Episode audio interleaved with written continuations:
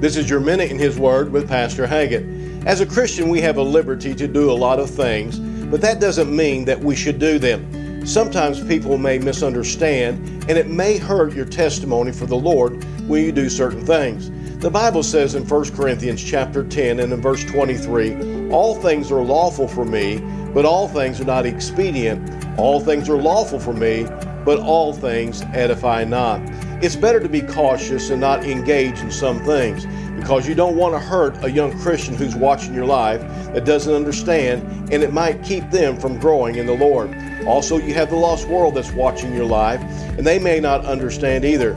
So there may be places that you don't want to go, and there may be places and things that you shouldn't do, because it might hurt your testimony for the Lord Jesus Christ. Always put the Lord first in your life. This has been your Minute in His Word. If you don't have a church home, come pay us a visit here at Calvary Baptist Church in Marshall.